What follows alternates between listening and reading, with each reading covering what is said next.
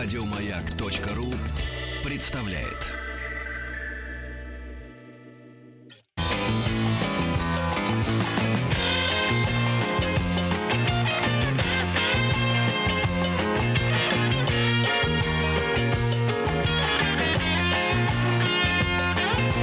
Вахтанг Махарадзе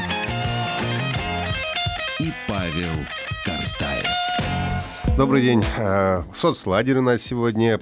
Программа посвящена циклу передач, посвященная соцлагерю. И сегодня будем говорить о советско-польских отношениях. У нас в гостях старший научный сотрудник Института славяноведения РАН Вадим Вадимович Волобуев. Добрый день, здравствуйте. Здравствуйте. Здравствуйте. Да, ну что, начнем издалека. Сусанина? Это он виноват? Он, Он? Иван с Сусанин. него все пошло. Так, да. давайте разбираться. Куда ты завел нас, Сусанин Да. герой? Сусанин? Сусанин, конечно, хорошее начало, хотя, конечно, в польской памяти отразился не, лучшим образом. На самом деле, в польской памяти он вообще никак не отразился, что понятно, да? Те, кто могли об, этом рассказать, собственно, они и погибли. Поэтому он отразился в нашей памяти, и невзирая на, скажем так, ревизионистские попытки еще в 19 веке доказать, что его не было, Костомаров, например, пытался, ну, он такой украинский патриот был уже тогда, вот, а он говорил, что это все с украинского героя Галагана списано. На самом деле он был, и есть документ, что Сусанин был. Другое дело, что мы не знаем точной даты его подвига, как ни странно, потому что в том году, когда он якобы, зав- ну, то есть якобы он реально завел поляков, но в каком году а, поляков и там литовцев не было ведь в том районе. Они были чуть позже, например, в 1618 году, когда королевич Владислав осаждал Москву. И, кстати, как раз в 19 году документ э, и появляется о его подвиге, то есть как будто вот одно к одному. Вот. А у нас вот в учебниках пишут, что это 1612 год, когда выбрали Михаила Федоровича. Что сомнительно, как я уже сказал, там не было все-таки поляков в том году. Вот. Ну, в любом случае, он Сусанин был, несомненно, да, завел Хорошо, не да. туда, так что да, турбюро, как я, например, будучи в Греции, видел на полном серьезе, турбюро Сусанин, да. Видимо, поляки им не пользуются. Вот, видимо, для наших людей сделано.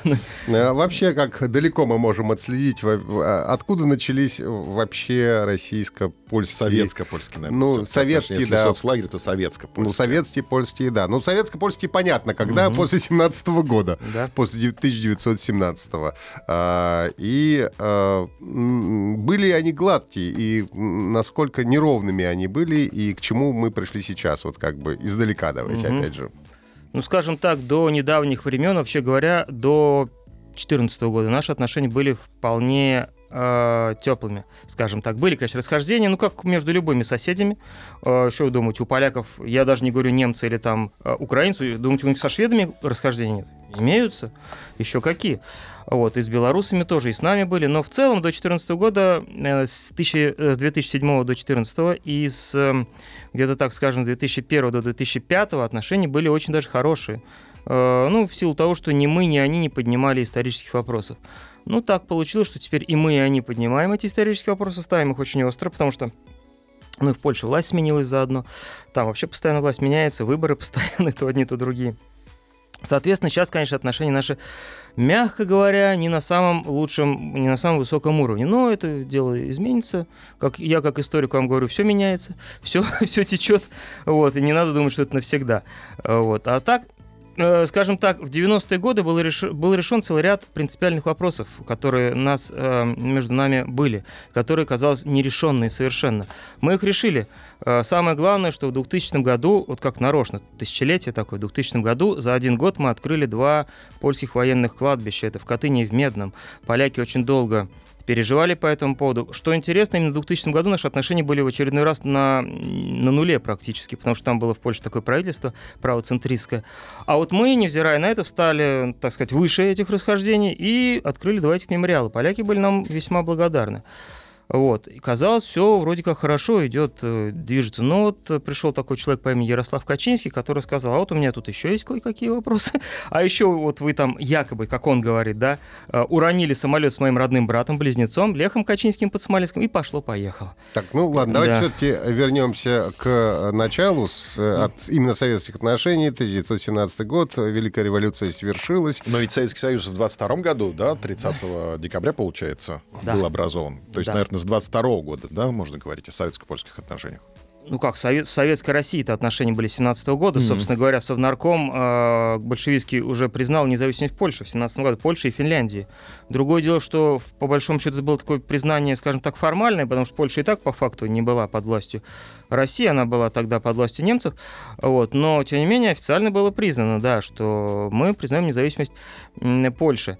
Поэтому, э, ну, другое дело, что после этого, как мы знаем, 20-21 год вспы- вспыхнула война э, польско-большевистская, и тут надо уточнить один момент. Скажем так, она не была справедливой ни с той стороны, ни с этой. Как-то вот поляки считают, что они всего лишь возвращали свои территории, потерянные после э, разделов, да, вот они так считают. А мы считаем, что наоборот, поляки отнимали наши территории, у нас такая историческая память, она доходит до Киевской Руси, и мы считаем, что все, что было в Киевской Руси, это как бы наше. А на самом деле ни правы ни мы, ни они, потому что, ну, время сколько прошло, и с разделов, тем более с Киевской Руси, ситуация совершенно изменилась. Вот. И по большому счету ни мы, ни они не имели полного права на это. Но другое дело, что война-то была неизбежна, потому что после краха Российской империи возникла такая политическая пустота, которую надо было как-то заменить. Э, Украинское национальное правительство, этого Центральная Рада, и тем более белорусские э, борцы за независимость оказались не в состоянии, они фактически были марионетками немцев. Вот. Ну и получилось, что две решающие силы здесь были поляки и на тот момент уже большевики, скажем так. Хотя для поляков, по большому счету, как бы Россия, она осталась Россией, чего большевики понять не могли. В 20 году, когда они шли на Варшаву, я здесь опускаю сложные причины, почему они шли на Варшаву, там тоже можно обвинять друг друга, но факт тот, что они шли на Варшаву, ведь идея у них была какая, мировая революция, да, они думали, что сейчас рабочий класс и угнетенное крестьянство всей Европы их поддержат, через Варшаву на Берлин все хорошо, они как-то даже не принимали в расчет национальные чувства поляков. А тут оказалось, что к западу от э, эм, Буга на самом деле национальные чувства превалируют над социальными, как выяснилось, для поляков, э, для большевиков это был на самом деле шок. И по большому счету польско-большевистская война явилась одним из решающих факторов, которые подтолкнули Ленина к НЭПу. Наряду с крестьянскими восстаниями, кронштадтским мятежом, а еще и польско-большевистская война, потому что рухнула мечта о мировой революции. До того это была основа стратегии большевиков, а тут она рухнула. Пришлось все пересматривать. А если говорить, кто в той войне большевики ведь, наверное, все-таки проиграли, да, получается? Э, Кто? Мы? Большевики, да. А, больш- да, мы большевики, действительно. А, скажем так, была, ну, по большому счету, большевики не достигли того, чего они хотели, но и поляки тоже не достигли того, чего они хотели. А, в общем-то, была такая патовая ситуация, ничья, потому что ведь у, у Пилсудского, тогдашнего вождя Польши, была идея, что восстановить Польшу в старых границах 1772 года. А, ну, правда, на федеративных началах, там, чтобы Украина была федерацией, там, Белоруссия, Литва, и Литва тоже. Но, все частью Польши. Да, но при этом как бы подчинено было Варшаве, да, а он этого не добился по большому счету. Ну и большевики ничего не добились, действительно. То есть фактически враги разбились друг от друга. Вот. И как такие уставшие боксеры разошлись в разные стороны ринга, да, и решили подумать, что делать дальше. И вот стали думать. Так что по большому счету была все-таки ничья, я бы сказал. Ну и вот разошлись, стали думать, до чего они додумались, как долго думали. Ну, э, смотря что понимать под этим, так сказать, до, эм, опять же, где-то, скажем так, три- 32 года, в общем, отношения тоже были наши более-менее нормальные. В 32 году мы заключили пакт о ненападении. Э, После Рижского мира 21 года поляки, они строго выполняли эти условия, они э, сказали до свидания всем белогвардейским организациям, а также националистическим организациям, например, украинцев, которые базировались на их территории. Поляки это все выполнили, они их всех выкинули из э, Польши, и наших белогвардейцев тоже. Ну, там Савенков, например, Борис Все, известный. кто туда эмигрировал, всех отправили Э, дальше. Те, кто пытался, скажем так, вести борьбу против большевиков. Не вообще всех, кто эмигрировал. Если они не вели борьбу против большевиков, просто они жили в Польше, то ради бога. А вот если они какие-то организации формировали, то это нет. Вот они сказали, все, хватит, мы выполняем. Большевики, кроме того, вернули целый ряд архивных материалов, там, произведений искусства, ну и так далее. То, что попало в руки России еще до того, там, ну, начиная с Российской империи. Э, Так что отношения в целом были, ну, в общем, скажем так, довольно неплохие, хотя, по большому счету, большевики по-прежнему смотрели на Польшу с подозрением, тем более, что граница проходила недалеко от Минска, в случае чего Антанта пресловутая атакует нас, а ведь от Минска до Москвы-то рукой подать. А, Были отношения осторожные, но в целом, в целом, они были, скажем так, терпимые. А вот когда э, в 1933 году пришел Гитлер к власти, тут да, тут очень сильно товарищ Сталин и Политбюро озаботились вопросом, потому что они страшно боялись того, что поляки договорятся с Гитлером. Э, не просто боя- боялись, они фактически предполагали, что это, можно сказать, дело почти решенное.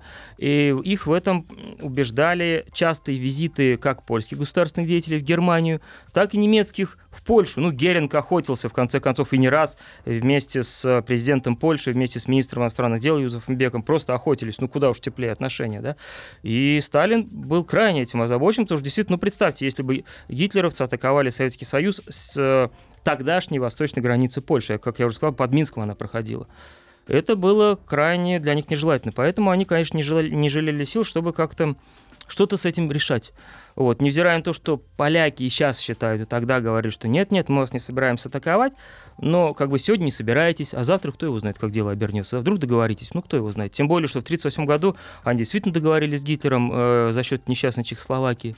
Это совсем заставило товарища Сталина как-то приуныть, скажем так. А что там, кстати, за история с дележкой Чехословакии? Они там какую-то область... Да, Тешинскую Силезию. Ну, с Тешинской Силезии там, эм, скажем так, поляки воспринимали это так, что они вернули тоже свое. Потому что когда возродилась Польша э, в 18 году, одновременно с ней возродилась Чехословакия, точнее, появилась вообще Чехословакия, не было такой страны до 18 года, Uh, у них был спор территориальный за эту крохотный это кусочек в Силезии на западе Польши, Тешинск, город Тешин, Тешинская Силезия, населенный в основном поляками, но в основном. Но чехи считали, что это историческая область их, пускай даже сейчас там поляки живут, и они военным путем э, отобрали у поляков эту территорию, пользуясь там затруднениями Польши.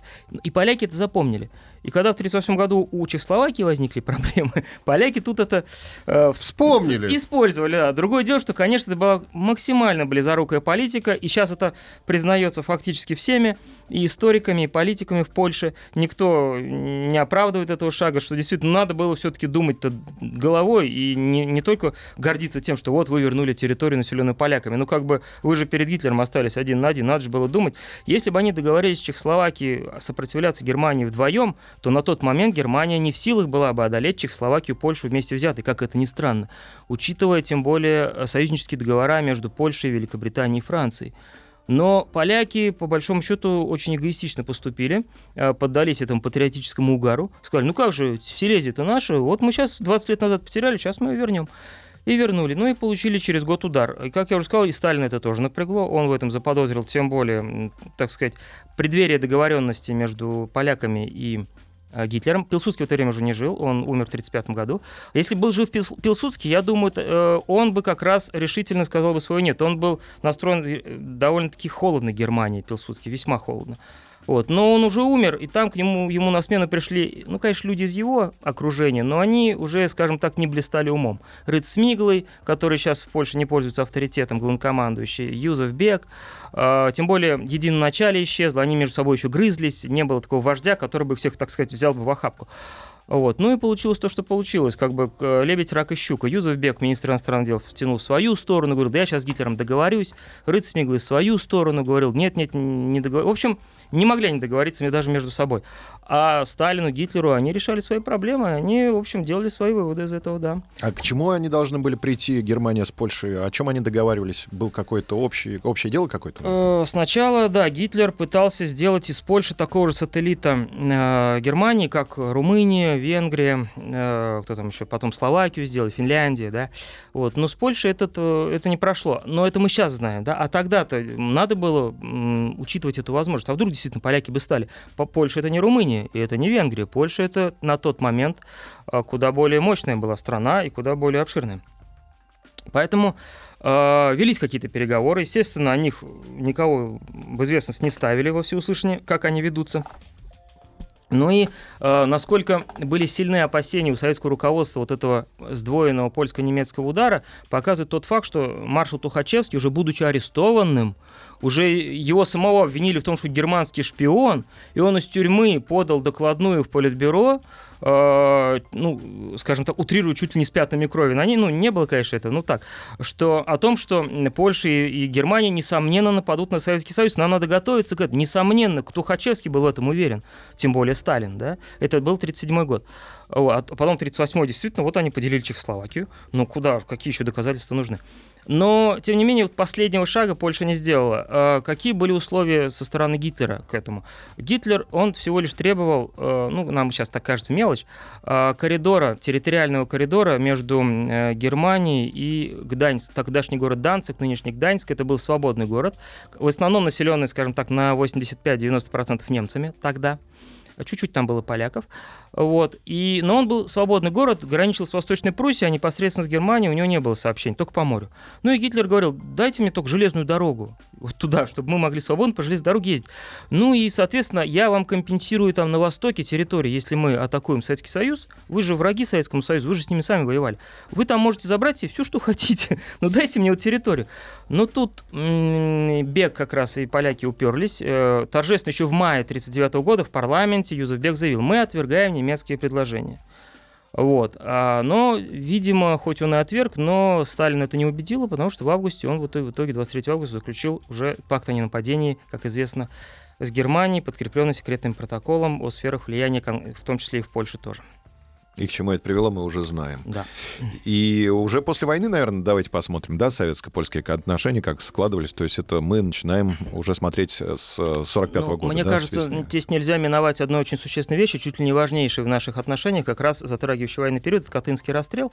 Опять же, не буду сейчас затрагивать глубоко, почему и как расстреляли, просто по факту, как это отразилось в наших отношениях тогда. А, в 1943 году, как известно, эти гробы были открыты э, немцами под Смоленском. Это одно из трех мест э, расстрела. Еще два есть, это Старобельск и Медное. Медное — это в Тверской области. Вот, кстати, на линии фронта тогда она находилась, вот, э, и в руках немцев она была все три дня медная. Соответственно, когда они открыли эти гробы, естественно, они это немцы использовали в своих интересах, стали всячески раскручивать, потому что Польша на тот момент считалась союзником СССР, ну и, в общем, входила в антигитлеровскую коалицию. Естественно, поляки нам, они участвовали в этой комиссии по эксгумации, немецкой комиссии э, этих тел. Они нам предъявили эти претензии, заявили, что объяснитесь. Мы не стали объясняться и просто разорвали, разорвали с ними дипломатические отношения. Вообще в 1943 году. И после этого мы уже, ну как мы, Советский Союз, скажем так, я все время мы так, Советский Союз, э, он отказался признавать этот правительство в изгнании, которое считалось вообще-то в Польше и всеми союзниками по антигитлеровской коалиции официальным правительством Польши. Советский Союз отказался его признавать, и быстренько из коммунистов и прокоммунистических деятелей сформировали такое просоветское правительство. Деятели эти были, скажем так, на тот момент глубоко маргинальные. Ну, польская коммунистическая партия, точнее, польская рабочая партия на тот момент она называлась, она вообще была под запретом в самой Польше. Она была очень малочисленна. Плюс к тому, надо сказать, сам Сталин польских, польских коммунистам не доверял, потому что в 1938 году он распустил эту польскую компартию под предлогом того, что она перешла, так сказать, оказалась в руках реакционеров, и там расстреляли всю верхушку. Вот. Ну и из оставшихся коммунистов сформировали такое правительство просоветское. Но в Польше этих людей вообще никто не знал. Кто это такие вообще? Нами теперь пришли управлять. Поэтому, когда в 1945 году они установили свою власть, ну, с нашей помощью, конечно, а, Скажем так, в Польше многие были весьма удивлены. И насколько это правительство ну, на тот момент было шатким, показывает тот факт, что а, когда в 1945 же году из Лондона при, прилетел бывший премьер правительства в изгнании Станислав Миколайчик, он подал там в отставку прилетел в Польшу, чтобы участвовать в политической борьбе легально. Он быстренько сформировал новую партию, Польская крестьянская партия. И буквально за год эта Польская крестьянская партия Миколайчика оказалась наиболее популярной, самой массовой в стране, невзирая на то, что власть тогдашняя ее, мягко говоря, не приветствовала, и она, в общем, была как на прицеле пропаганды коммунистической. Ну, поляки воспринимали Миколайчика как такого защитника национальных интересов. Вот, это во-первых, да, то есть уже этот факт. Ну и кроме того, существенный момент, кроме Катынского расстрела, вот этого нового правительства, еще из, территориальные изменения, потому что, да, мы говорим, что мы полякам отдали часть Восточной Пруссии, Силезию, Поморье. Безусловно, конечно, большое спасибо, как бы поляки говорят, но их как бы ментально с этими территориями ничего не роднило. Вот. Они, у них масса населения польского, они жили вот на восточных территориях. То, что мы сейчас называем Западная Украина, Западная Беларусь, они это называют Кресы. А, Львов был на 60% польским городом, Вильна на 60% польским городом, на 35-40% угадайте, какими они были городами, отнюдь не литовскими и украинскими, а еврейскими. Да, а вот что было дальше, узнаем да. сразу же после выпуска новостей.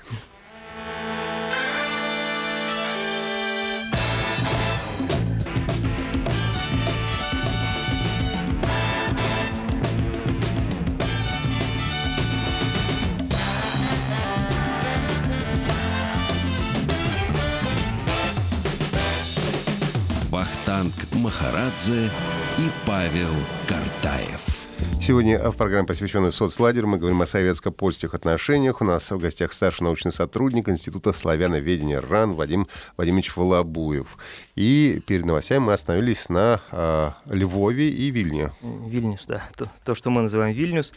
А я уже как да, специалист по Польше автоматически, не задумываясь, называю Вильна. Действительно, да, это такой уже перекос профессиональный. И Таллин вы, вы наверное, называете Ревелем. Гельсингфорс, да, вот все это такого дела. Кстати говоря, римский папа Иван Павел II называл Львов упорно и всю жизнь Лембергом.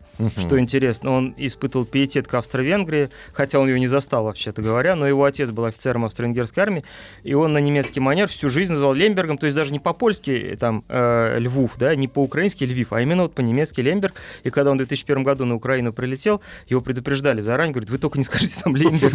Вот серьезно его предупреждали, ну хорошо, так сказать, пересиливал себя, хорошо, Львов, Львов, да, запомнил Львов. Но у него тоже такой был перекос, видимо, Лемберг, упорно, да.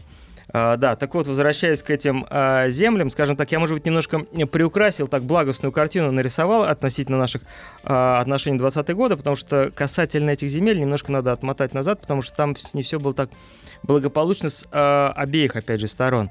А, во-первых, ну, большевики в 20-е годы, в 30-е финансировали польскую компартию, которая ну, была запрещена в Польше, то есть фактически такая пятая колонна в Польше. Да? Это большевики финансировали ее офици- э, через Коминтерн, и все было нормально, до 1938 года, когда сами же ее и запретили. С другой стороны, э, поляки, э, точнее Пилсудский, э, создали такую структуру под названием Прометеевское общество от имени, собственно, Прометея, который, так сказать, там нес огонь людям и да, да. за это пострадал. И печень а, потом его выклевали, мы помним. Да, да, а вот цель этого была ни много ни мало как развал России. То есть под крылом Польши, ну как, у, у него такая была идея, Польша будет помогать всем национально в кавычках национально-освободительным движением на территории России, неважно, где они находятся, хоть даже якутское там какое-нибудь движение, не знаю, условное, да, там нанайское, какое угодно. Особенно там на Кавказе, в Средней Азии, и особенно, конечно, украинское, литовское, белорусское. Прежде всего, Соответственно, на территории Польши в 20-е годы и в 30-е находили приют все э, сепаратисты э, всех мастей с территории России, будь то бежавшие от большевиков, либо эмигрировавшие позже, Польша всегда их принимала с распростертыми объятиями. То есть это была такая, э, хоть у нас и был мир, да, и нейтралитет, но фактически мы вели холодную войну такую, взаимную. И мы тут были, у нас было рыльце в пушку, и поляки, конечно, были не святые далеко, вот. И после войны, там, в эпоху сталинизма, и потом это все немножко отразилось. Э, на отношениях, конечно, уже никто о Прометее прометеевской доктрине не вспоминал. Это уже казалось совсем архаика. И сейчас не вспоминают Польшу, но все-таки это уж чересчур. Хотя определенные, определенная ностальгия по тому движению у них есть, и кое-что такое, отголоски этого встречаются. Но тем не менее. А потом это отношение к этим землям у них трансформировалось. А, естественно, те, кто открыто выступал за скажем так, возвращение, возрождение Польши в тех довоенных границах 1939 года, а, они либо сидели молчком в Польше и ничего не могли сказать, потому что их тут же отправляли под суд за, как это говорилось, разрушение польско-советской дружбы. Это было просто подсудное дело, измена государственная. Либо они были в эмиграции. Там они могли, конечно, сколько угодно махать кулаками, но по большому счету их слушали только свои. А, их даже, на них даже, вот, как бы сказать, Ми-6 и ЦРУ не очень обращало внимание, потому что, ну, а что они могли сделать в, в области борьбы с коммунизмом, если они уже в эмиграции? Ну что они могут сделать, да? Единственное, только там на радио «Свободная Европа» там что-то говорить на Польшу, это да. Вот. А, но там в эмиграции, в, вокруг такого польскоязычного журнала «Культура», который издавался под Парижем, Мезон Лафит такой был, была местность, то есть она есть до сих пор местность. А, этот журнал издавал Ежи Гедройц, э, бывший боец польских вооруженных сил на Западе. Там возникла интересная идея, которая потом, как сейчас считается, легла у основ внешней политики Польши на Востоке. Поэтому, когда говорят о Польше, мы всегда эту идею должны иметь в виду, по крайней мере, декларируется. А именно, что сказал э, даже не Гедровец, а его публицист Юлиуш Мирошевский. Гедровец просто да, предоставил ему, так сказать, трибуну для этого. Так вот, Мирошевский заявил, впервые в эмиграции, он тоже жил в эмиграции, он, был, он жил в Лондоне, э, заявил, что э, хватит мечтать о возвращении, ну, кресов, я на польский манер буду говорить, да, то есть э, Вильна, Львова, там, Западной Беларуси, хватит, это не вернется никогда, забудьте. Но в обмен, что должны сделать поляки в, этих, в этой ситуации? Это, я напоминаю, он говорил об этом в начале 60-х годов, еще когда это выглядело фантастикой совершенно. Он говорил, что мы должны способствовать э, усилению э, национально-освободительного движения в, на Украине, Беларуси и Литве, чтобы они вышли из состава Советского Союза. Но не для того, чтобы они перешли под крыло Польши. Это все, это тоже, эта идея Пилсудского, она уже в прошлом. А для того, чтобы они стали самостоятельными, полноценными государствами. И тогда тогда, тогда э, исчезнет почва для польско-российского соперничества. Потому что до сих пор, на чем оно, откуда оно проистекало, собственно, мы боролись за влияние, за господство на этих землях. А если эти земли сами станут независимыми государствами, то за что же бороться? Конечно, это несколько наивно звучало, но э, поставьте себя на место Мирошевского. Он это писал в начале 60-х годов в Лондоне тогда среди иммиграции это само по себе такие заявления, забудьте там о Вильне Львове, считались как национальная измена. Удивительно, что его там не убили прямо в Лондоне. Вот. А, но сейчас считается, по крайней мере в польском МИДе так говорят, что это является как бы основой их внешней политики на Востоке. Насколько реально это воплотимо, это другой вопрос, насколько это действительно воплощается в жизнь. Но тем не менее декларируется, что вот наша концепция основывается на том, что мы поддерживаем независимость Украины, Литвы, ну Литва уже в НАТО, это уже не так важно, Э, Белоруссии и Украины. То есть они, грубо говоря, в чем это проявляется?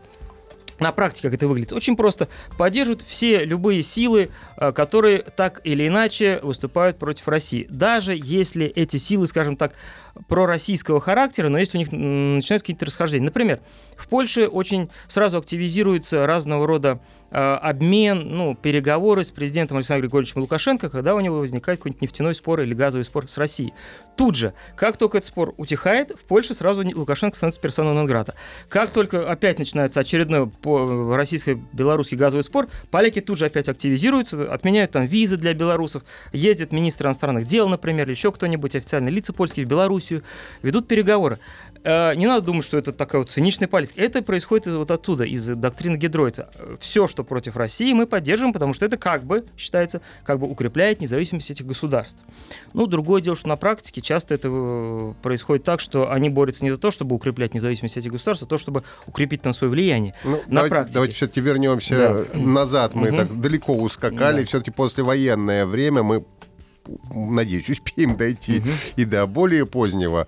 А, что происходило? Вот э, победили фашизм, Гитлер победили, все хорошо.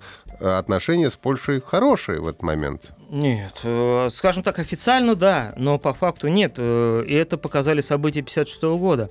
По большому счету, ну, все, кто высказывал недовольство, тогда они либо отправлялись на тот свет, либо в тюрьму. Вот, это понятно, да. Ну, такой конкретно сталинизм, такой по полной программе. Единственное, что чего не было, э, ну, так сказать, чего не хватало для полного польского сталинизма, это, во-первых, двух вещей. Коллективизацию они не успели просто провести. Хотели, но не успели, э, не рискнули. И ну, там же была частная собственность. Именно, она полей, оставалась да. частной собственностью, и 10% только коллективизировали хозяйство. Потом в 1956 году все эти хозяйства развалились, колхозы польские. Вот. И не смогли подчинить церковь католическую. Э, Сталин э, им указывал, этим польским товарищам, эти все переговоры сейчас известны, как действовать, но они просто не успели, потому что в 1956 году режим изменился, уже такого давления не, могли себе позволить на церковь, как это было до 1956 года. А до того были репрессии против церковников, там глава польской э, католической церкви вообще посидел под арестом, Примас Вышинский, и так далее, так далее. Но вот встроить всю церковь как бы в номенклатуру, по крайней мере, вот епископат, как у нас был Русской Православной Церкви, просто это была часть номенклатуры, епископов утверждали в, там, в ЦК просто-напросто, э, или там в КГБ. Такого не было в Польше, не смогли этого сделать, хотя стремились к этому. Вот эти две вещи категорически Польшу отри, эм, отличали от Советского Союза, и до конца они так и сохранились в Польше. Просто не успели этого сделать, потому что Сталин умер, и уже ну, началась ну, оттепель. Ну, и... с Хрущевым-то тоже отношения были не самыми лучшими. Э, по-разному было.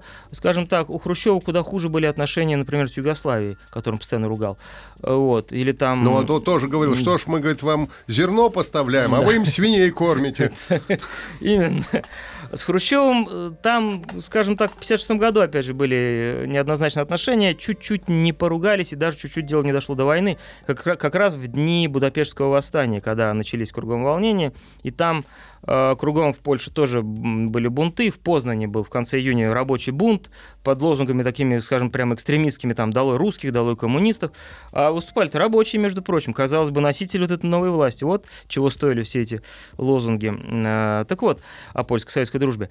А в октябре на волне этого кризиса 1956 года а, решили вернуть на пост лидера партии осужденного к тому времени Владислава Гамулку, который сидел в тюрьме до 1955 года, как там правонационалистический уклонист, потому что он там с товарищем Сталином, ну, не потрафил ему, скажем так, его быстренько упекли в тюрьму. И вот его вернули на пост лидера партии. Хрущева это сильно напрягло потому что он увидел, что Гамулка может ни много ни мало Польшу вывести из э, организации Варшавского договора. Он срочно, прямо во время пленума, где, собственно, обсуждалось возвращение Гамулки 20 октября, он прилетел э, в Польшу срочно. Э, не, он, не один, он прилетел в компании Молотова, Кагановичи и, господи, Жукова. Вот, они прилетели, что интересно, почему Молотов и Каганович? И Молотов и Каганович к этому времени уже, скажем так, были, ну, скажем, сбитые летчики. Они уже не пользовались большим влиянием. Видимо, в качестве эмоционального воздействия на гамулку. Такого как бы давления. Но а, это в итоге сыграло против Хрущева, потому что как раз во время этих переговоров а, в Бельведере, кстати, Бельведер — это нынешний президентский дворец, а это бывший дворец наместника царства Польско-Российской империи там. Вот, Бельведер. И вот они там сидели, обсуждали, и там присутствовал Молотов, и Гамулка ему в лицо заявил, причем по-русски, Гамулка знал русский язык, ну там корявый русский, но он знал, он сказал, что когда там Молотов что-то пытался возразить, мол, а вам товарищ Молотов, следовало бы молчать, это сказал главный польский коммунист. Эм, польский народ прекрасно помнит ваши слова об уродливом дитя Версальской системы, э, которую, ну, которую произнесли в 1939 году. Действительно, 30 октября 1939 года Молотов с трибуны Верховного Совета заявил, что уродливое дитя Версальского договора прекратил навсегда прекратил существование. Это он о Польше сказал. И вот этот Молотов в 1956 году в Варшаве, Гамулка ему это в лицо заявил. Однако э, договорились, что э, Гамулка возвращается на пост лидера партии, однако Польша остается в ОВД. И в этом было коренное отличие от ситуации в Венгрии, где Имри Найт заявил, что мы выходим из ОВД, это закончилось интервенцией. Да? Тут договорились, все нормально. И, в общем, Гамулка продолжил строить уже, как он назвал это, польская дорога к социализму. То, что потом превратилось в так называемый самый веселый барак нашего лагеря. Да, есть разные точки зрения, к какому периоду это относится, либо 60-е годы, либо в 70-е, потому что, скажем прямо, 60-е годы в Польше были временем не самым веселым. В отличие от Советского Союза, это у нас была оттепель, у нас было хорошо. А у них была оттепель, оттепель в 56 году, и как-то резко она потом сошла на нет. Гамулка очень быстро гайки-то завинтил на самом деле. У них было веселое время, скорее, 70-е годы, когда у нас, наоборот, было но, довольно-таки но, все но, но, но, насколько скучно. я понимаю, что э, когда уже у нас э, был Леонид Ильич Брежнев, угу. то отношения, опять же, с Гамулкой... Э, а, он же был в отставке.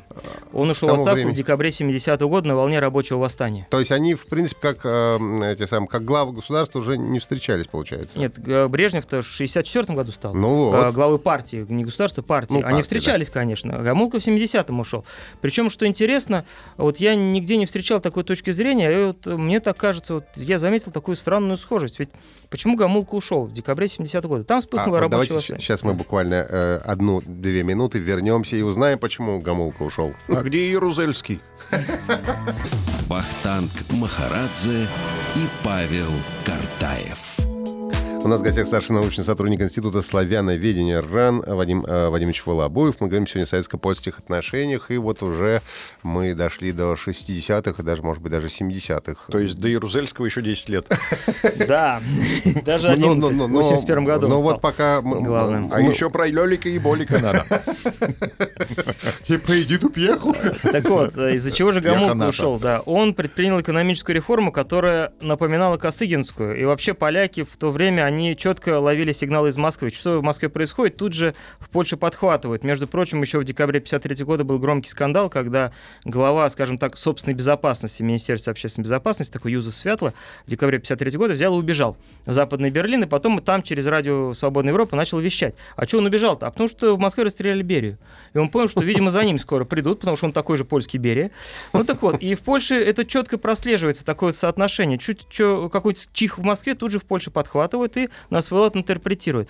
Так вот, почему же, э, как у нас связан этот уход Гамулки и последующие у нас события? А очень просто. Заметьте, 71 год это резко заканчивается Косыгинская реформа. А почему? В декабре 70 года они увидели, что в Польше может быть, и они отнюдь не хотели, чтобы СССР то же самое повторилось. Вот, и решили быстренько прикрутить это все дело. В Польше пришел к власти Эдвард Герик, такой технократ, в общем, э, хотя он старый коммунист, но при нем эти марксистские формулы, там при нем, я бы сказал, куда больше значения имел футбол, чем коммунизм. Вот там польский футбол поднялся, они там достигали больших успехов, невероятных. Это вот Збигнев Боник, вот эта вся эпоха, и Томашевский, Гжега Шлята, вот, бразильцев даже били. Вот, польская музыка, да, вот это 70-е годы, так сказать, золотой такой период э, Польши. И сейчас до сих пор ностальгия в Польше по этому периоду.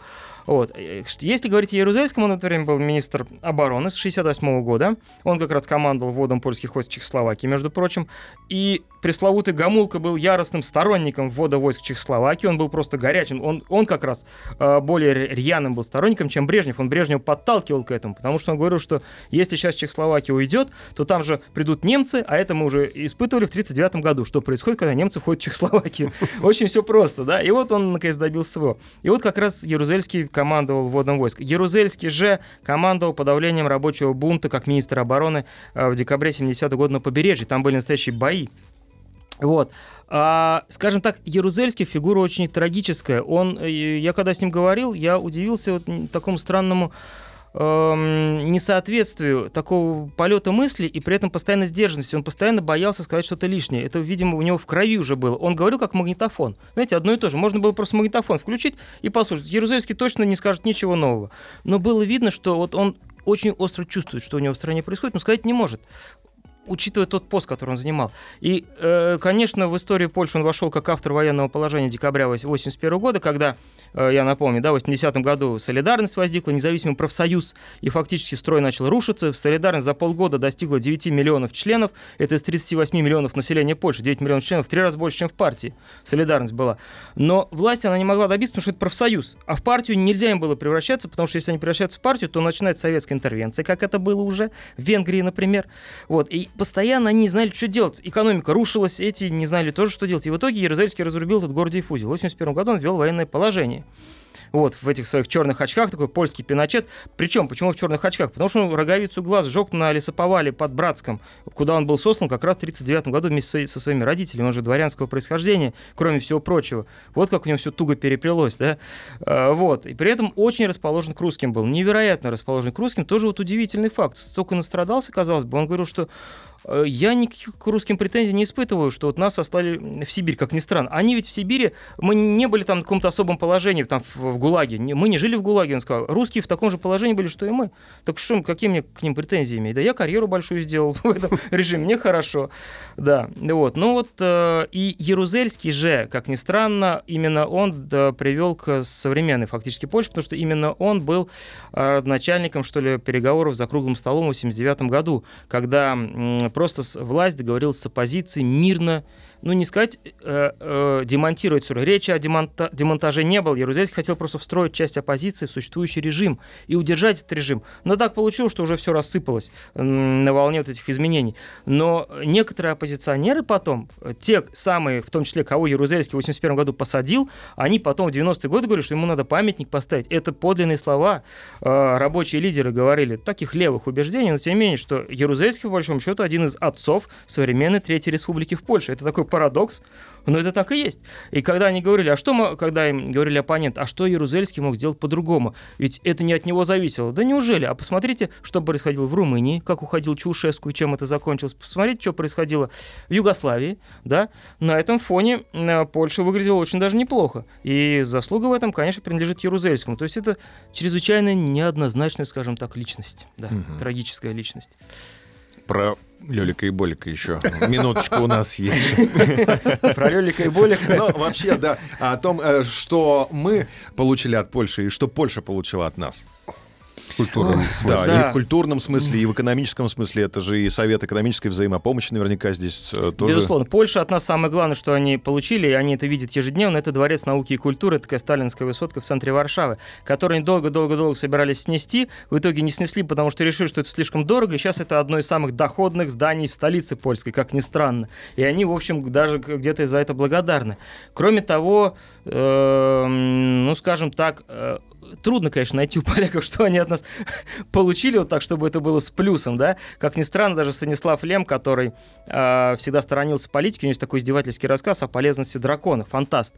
Он изобразил такую планету, где существует некий дракон, есть некие люди, которые говорят, что, ну, а если бы был другой дракон, было бы еще хуже, пускай будет этот, да. Это явно был намек на Советский Союз, а на тех, кто, так сказать, находил плюсы от принадлежности Польши к соцлагерю.